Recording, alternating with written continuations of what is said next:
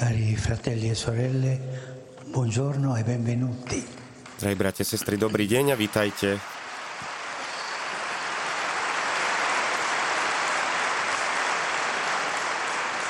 Continuiamo con le catechesi.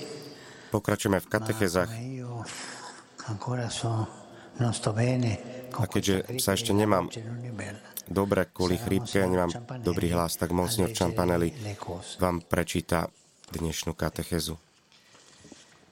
Cari fratelli e sorelle, Drahí bratia a sestry, minule sme videli, že kresťanské ohlasovanie je radosť a že je pre všetkých. Dnes sa pozrieme na tretí aspekt, že toto ohlasovanie je pre dnešno, dnešok. Takmer vždy. Počuť, že sa o dnešku hovorí niečo zlé, iste v súvislosti s vojnami, s klimatickými zmenami, planetárnou nespravodlivosťou migráciou, krízami v rodine a v nádeji nie je núdza o dôvody na obavy. Vo všeobecnosti sa zdá, že dnešnú dobu charakterizuje kultúra, ktorá kladie jednotlivca nad všetko a do centra všetkého stavia technológiu, schopnú vyriešiť mnohé problémy a jej gigantický pokrok v mnohých oblastiach. Zároveň však táto kultúra technicko-individuálneho pokroku vedie k potvrdzovaniu slobody, ktorá si nechce dávať hranice a je ľahostajná voči tým, ktorí zaostávajú. A tak posiela veľké ľudské ašpirácie na pospas často nenásytnej logike ekonomiky s víziou života, ktorá odmieta tých, čo neprodukujú a snaží sa hľadieť za hranice imanentného.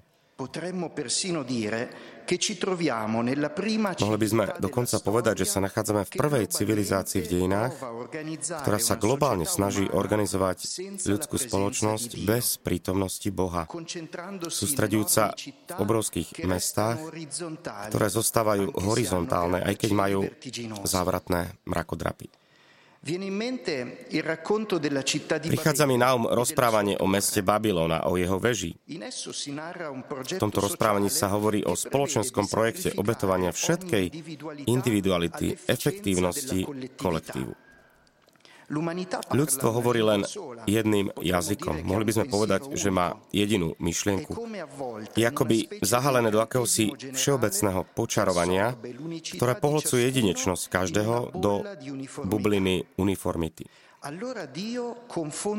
Vtedy Boh zmetie jazyky. To znamená, že znova nastolí rozdiely, znova vytvára podmienky na rozvoj jedinečnosti, oživuje mnohorakosť tam, kde by ideológia chcela presadiť jednotvárnosť.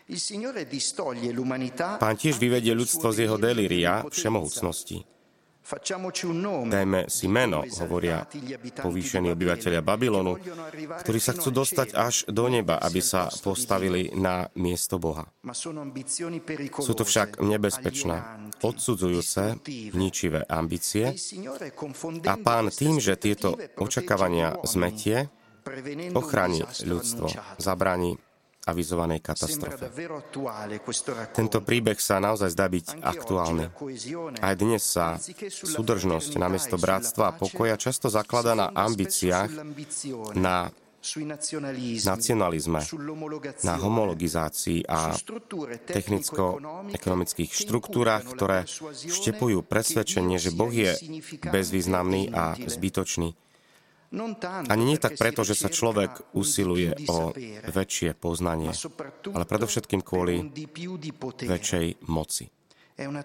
Je to pokušenie, ktoré prenika do veľkých víziev dnešnej kultúry. Evangelii Gaudium som sa pokúsil opísať niektoré z nich, ale predovšetkým som pozval evangelizácii, ktorá predstaví nové spôsoby nadvezovania vzťahov s Bohom, s ľuďmi i so životným prostredím a ktorá oživí základné hodnoty. Je nevyhnutné prísť tam, kde sa formujú nové rozprávania a vzory, zasiahnuť Ježišovým slovom najhlbšie jadrá duše miest. Inými slovami, Ježiša možno ohlasovať len tak, že človek obýva, si osvoje kultúru svojej doby a vždy má v srdci slova Apoštola Pavla od dnešku. Hľa, teraz je milostivý čas. Teraz je deň spásy. Preto nie je potrebné dávať do kontrastu dnešok s alternatívnymi víziami z minulosti. Nestačí ani len zopakovať nadobudnuté náboženské presvedčenia, ktoré akokoľvek sú pravdivé, sa s odstupom času stávajú abstraktnými. Pravda sa nestáva dôveryhodnejšou preto, že človek pri jej vyslovení zvýši hlas, ale preto, že ju dosvedčuje svojim životom. Apoštolská horlivosť nikdy nie je len opakovaním nadobudnutého štýlu, ale svedectvom, že Evangelium je tu pre nás dnes živé. Uvedomujúc si to, pozerajme sa preto na našu dobu a na našu kultúru ako na dar. Sú naše. A evangelizovať ich neznamená súdiť ich z diaľky. Ani stáť na balkóne a kričať meno Ježiš, ale výjsť do ulic ísť na miesta, kde ľudia žijú, navštevovať priestory, kde ľudia trpia, pracujú, študujú a uvažujú, obývať križovatky, kde sa ľudské bytosti delia o to, čo má zmysel pre ich život. Znamená to byť ako církev kvasom dialogu, stretnutia, jednoty. Napokon samotné formulácie našej viery sú ovocím dialogu a stretnutia medzi rôznymi kultúrami, spoločenstvami a inštanciami. Nesmieme sa báť dialogu. Naopak, práve konfrontácia, kritika nám pomáhajú uchrániť teológiu pred premenou na ideológiu. Je potrebné postaviť na kryžovatky dnešnej doby. Ich opustenie by ochudobnilo evanielium a zredukovalo církev na sektu. Na druhej strane ich časté navštevovanie pomáha nám kresťanom obnoveným spôsobom pochopiť príčiny našej nádeje, vyťažiť z pokladu viery veci nové i staré a podeliť sa o ne. Stručne povedané, viac ako chcieť obrátiť dnešný svet, potrebujeme obrátiť pastoráciu, aby lepšie stelesňovala evanílium v dnešnej dobe. Urobme z Ježišovej túžby svoju vlastnú.